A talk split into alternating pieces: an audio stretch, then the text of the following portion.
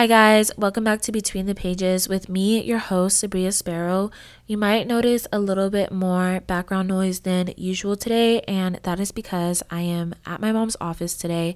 My house is occupied today, so I decided to come here. But yeah, if you hear any background noise, it's probably just the outside. I'm right next to a window or other people in the office. So yeah, just bear with me. I also don't plan on this being a super long episode. I'm actually in the middle of a really busy week, and after this, I have a ton of meetings, and that's because I start teaching again on Friday and officially go back to work and school next week. So, yeah, but I also wanted to make sure that I show up for you guys and that I'm consistent. So, and I also have things to say. So, here we are. So, today's episode is all about confidence and how to be more confident. And this comes at the fact that it's officially been a year since I began teaching. And I just feel like in that process, I've learned so much about myself and self confidence. I go back this Friday and I can't help but remember the feeling that I felt last year when I knew that I had to teach in a couple of days. And even the day before, I was absolutely terrified, like crying and throwing up terrified. I just remember feeling so anxious and having all of these feelings of imposter syndrome and kept thinking things like, what if they don't respect me because I'm young? What if they don't respect me because I'm black? What if they don't respect me because I'm a woman? What if they don't respect me in general? And what if this entire semester is just an entire disaster and I find that I'm not good at this at all. And I'm just going to disappoint everyone and the people that hired me are just going to be scratching their head wondering why they even hired me in the first place. I genuinely felt like I was a fraud and everyone was going to see right through that or know and notice that it was my very first time teaching and not respect me because of that. But on the other side of that, putting myself out there, even if it meant getting uncomfortable, did so much for my confidence. And I feel like that first year was just overall a very transformative and eye opening year because even though it was something as small as teaching, which people obviously do all the time and speak in front of people all the time, it really showed me what I was capable of. So, in light of that, and in light of starting a new semester, I wanted to reflect on what I've learned so far through everyday life experiences, but more specifically within this last year, where I've done things that I have never done before and have had to garner up the confidence necessary to move forward. So, whether it be confidence at work or school or professional settings, confidence to follow your dreams, confidence to try something new, or confidence in your daily life, then this episode is definitely for you. Once again, these are just some of the things that I've learned within the past year or so that I feel like have just been helpful for garnering up confidence and keeping confidence. So, the first way or the first thing to do to be more confident is to do things that make you uncomfortable. I think a lot of times we often feel most safe in our comfort zone, doing the things that we've always done in the ways that we've always done them. But, like I said, with my first year and first semester teaching, when you put yourself out there and do things that you've never done before, you prove to yourself exactly what you're capable of. For example, like I said, I would have never dreamed of getting out of my comfort zone and getting in front of people and teaching them what I know about a subject. But once I did it, I got used to it and I feel like I had to like rise to the occasion in a sense and rise up to a higher self that is capable of being that person that takes control of a room and takes control of a classroom. And I think in that experience, it showed me what I can do and also what's possible on the other side of that fear that I had. So I think that when people say that to get uncomfortable and allow yourself to be uncomfortable, they're really referring to the growth that happens when you're uncomfortable. It's really about conquering your fears and proving to yourself that you know what you're doing and that you have what it takes because you do. But you're never going to know that and learn that if you continue to just stay in the same places and continue to shrink yourself and make yourself small simply because you're afraid to go after something or you're afraid to do something or you're afraid to speak up or whatever it is that you're having trouble garnering confidence to do. So, even if it means faking it until you make it at first, do the thing that makes you scared and makes you uncomfortable, and you'll find that not only have you grown, but you've become more confident that particular aspect in your life, but in other particular aspects of your life as well. The more I've taught, the better I've gotten at it, and the more that it's just become second nature to me. The next tip I have for confidence is to simply get over yourself. A lot of times, a lack of confidence comes from thinking that everyone else can see our flaws, and that if people can see our flaws, then they're going to find us out and they're going to find out that we're a fraud. But the truth is, no one is really thinking about you as much as you think that they are. No one really cares about you that much. And you should see that as a good thing. Instead, think about yourself and think about how much you think about other people.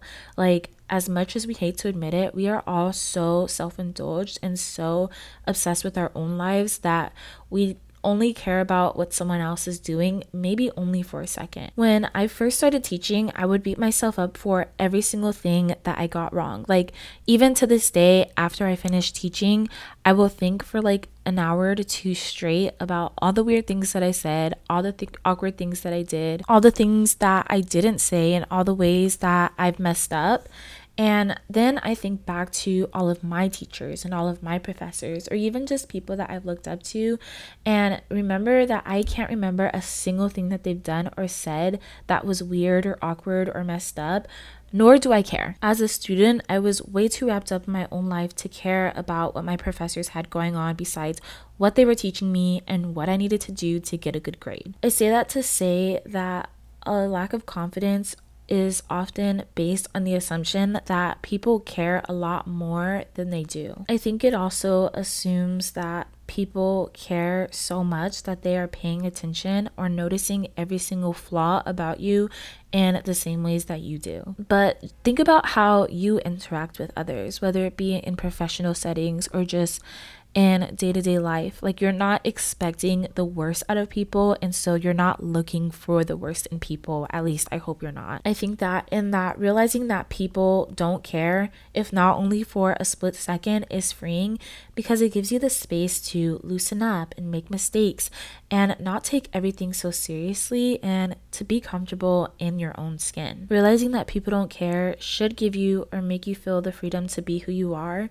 which in turn I think breeds confidence. Which brings me to my next point, and my next tip for being more confident is being okay with exactly who you are and exactly who you're not. Going back to what I just talked about, even if people did care as much as you think that they do, who cares? I think a lot of times we may not be confident or as confident as we want to be or feel like we should be because we feel like we have something to be ashamed of and that we're not enough in some way, shape, or form. I think in this, we are also often comparing ourselves to other people. Like if we're not doing something in the way that someone else does it, or we're looking to someone else and wondering why we can't be more like them, then it makes us feel like if we're not like that, then we're not enough and we shouldn't try. For example, one thing that I have the most insecurity about or the most lack of confidence is and is speaking up in like public situations or like in class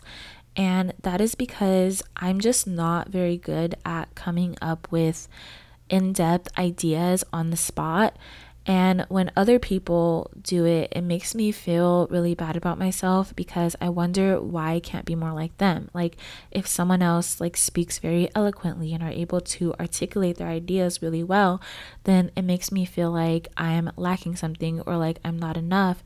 It makes me not even want to try because I know I'm not going to do it in the way that they do it. But what's helped me is realizing and understanding that about myself that I do need more time to process things and I do need to write things out and I do need to really think things through before I say that out loud and that person may not have to do that and that's good for them, but that's not me. Like for every single podcast I do, even, I write out a very detailed outline because I just am not good at speaking off the top of my head. And in that, I realized that the only person that I can be is myself and play to my own strengths rather than focusing on my weaknesses.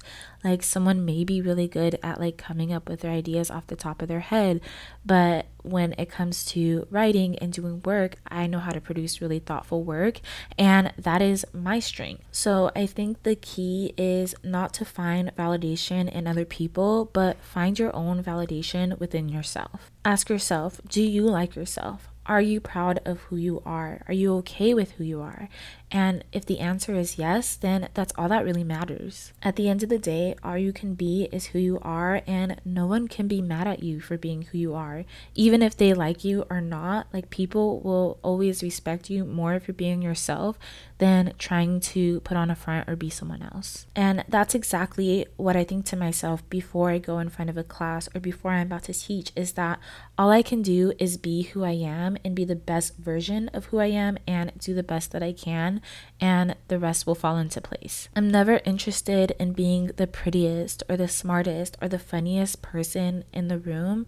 I'm only interested in being myself. And to me, knowing who you are and being who you are is one of the most fundamental core values to being a confident person. Which brings me to my next point, and that is to be someone that you can be confident in. And that just means being someone that you are proud of, whatever that looks like for you. Like, regardless of what's going on in my work or professional life, I always find solace and peace in knowing that number one, I like who I am and that who I am is a good person. I consider myself a good friend and a good partner, and I show up and try my best to be the best that I can be every day. And that looks different every day. Some days I am a bitch, some days I am cranky, but for the most part, I try to live my life very authentic to myself and I try to be the best that I can be on any given day. On the other hand, this can also look like doing things that are going to make you feel confident, such as